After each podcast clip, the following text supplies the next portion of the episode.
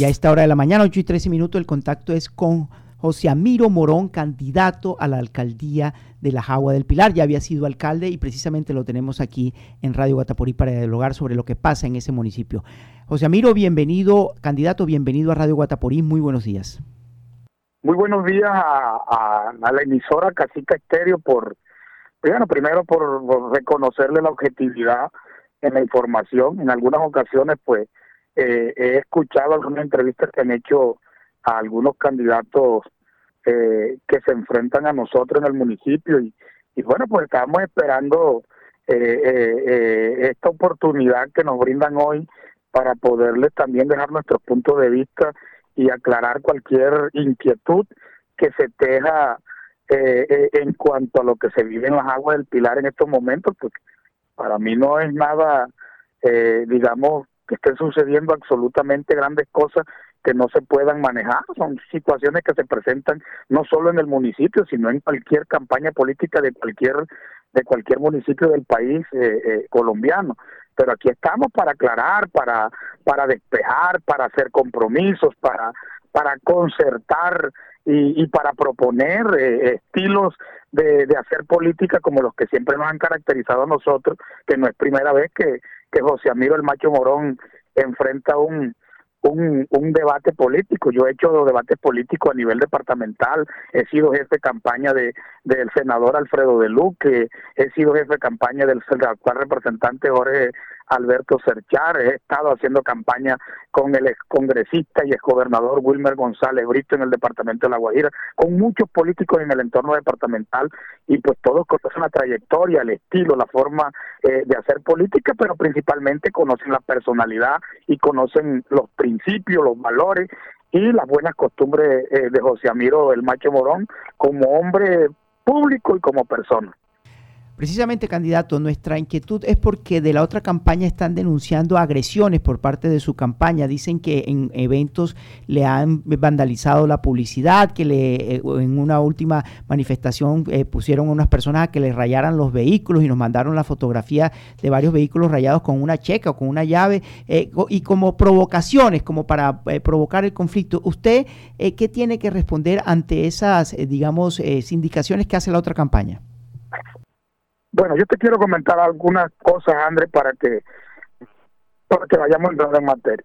El primer carro, los primeros carros rayados en las aguas, hace mucho ratico, cuando, porque es que la campaña contraria tiene más de un año de estar haciendo campaña proselitista en las aguas.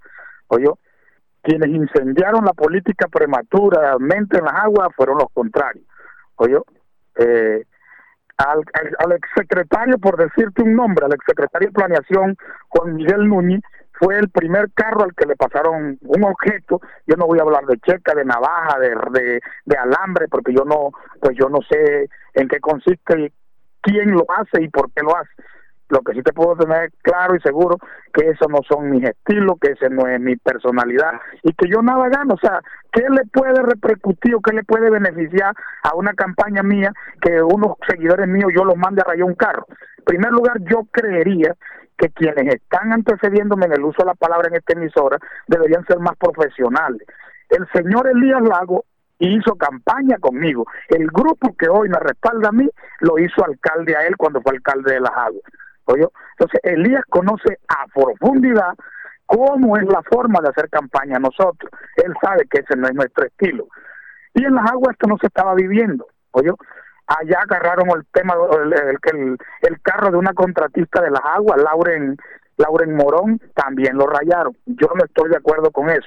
Sean los de nosotros, sean los del otro grupo, no estoy de acuerdo con eso. Lo rechazo, lo repudio y yo no creo que una práctica de esta le termine beneficiando a ningún candidato.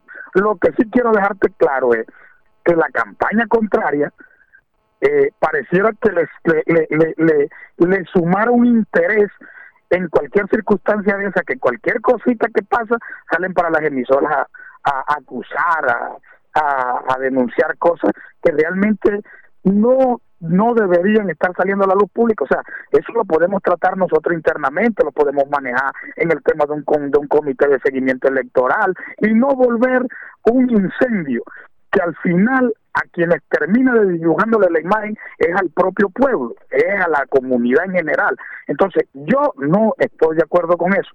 A mí me amanecieron ayer los tres carros de la campaña, amanecieron todos con esas rayas también. Ahí están los carros con las rayas, yo no me había dado cuenta. Ayer fue que el conductor me comentó que habían aparecido los carros con, con, con, con, una raya en la, en la, en la foto donde se mandó a, a colocarse, a fijar sobre los carros pero igual, pues yo no puedo salir a, a, juzgar, a decir si de pronto puede ser un borracho de los que están conmigo o puede ser de ellos, porque yo no sé, no nos dimos cuenta, no tenemos una prueba, no tenemos una evidencia para venir a decir que fue fulanito, que fue Pereceo o que fue de tal proyecto político o de una campaña política, porque sería un acto de irresponsabilidad.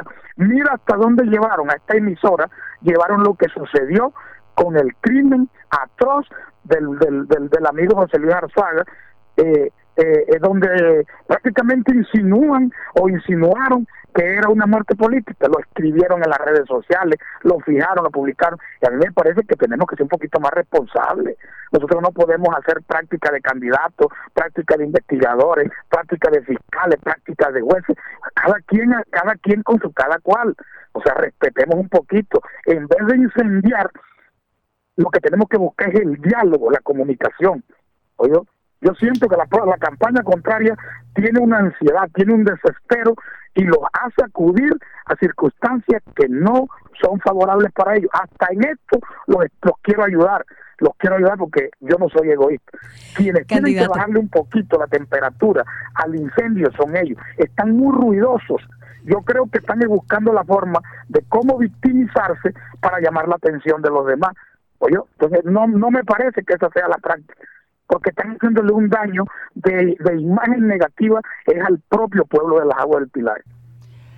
¿Alguna pregunta, Limedes? No, yo pienso que los candidatos eh, allí deben comenzar a hablar de propuestas, ¿no? Y llamado a la calma también. El tema de las propuestas, que es lo que la gente quiere escuchar. Porque esta parece son niñerías, Andrés. Niñerías, si, está ocurriendo es una niñería. pero, No, pero no extraña que ocurren. Lo, lo que pasa es que em, en Limedes, eh, eh, el tema del contexto es importante. Las Aguas del Pilar tiene menos de 3.000 habitantes. De, pronto el, el, el, exalcalde me puede corregir. Entonces allá, como son poquitos, la política se vive intensa. Digo, menos de 3.000 habitantes en capacidad de votar. O sea, se elige con menos de, con menos de 3.000 votos. O sea, la, la, población en capacidad de votar creo que llega a 2.500. Entonces, es eh, allá la política se vive en forma intensa. Se vive con mucha pasión, sí señor. Candidato, usted ha sido muy amable con nosotros, le deseamos un buen resto de día, estaremos atentos al, al tema y válido el llamado de, a la calma que usted hace a ambas campañas.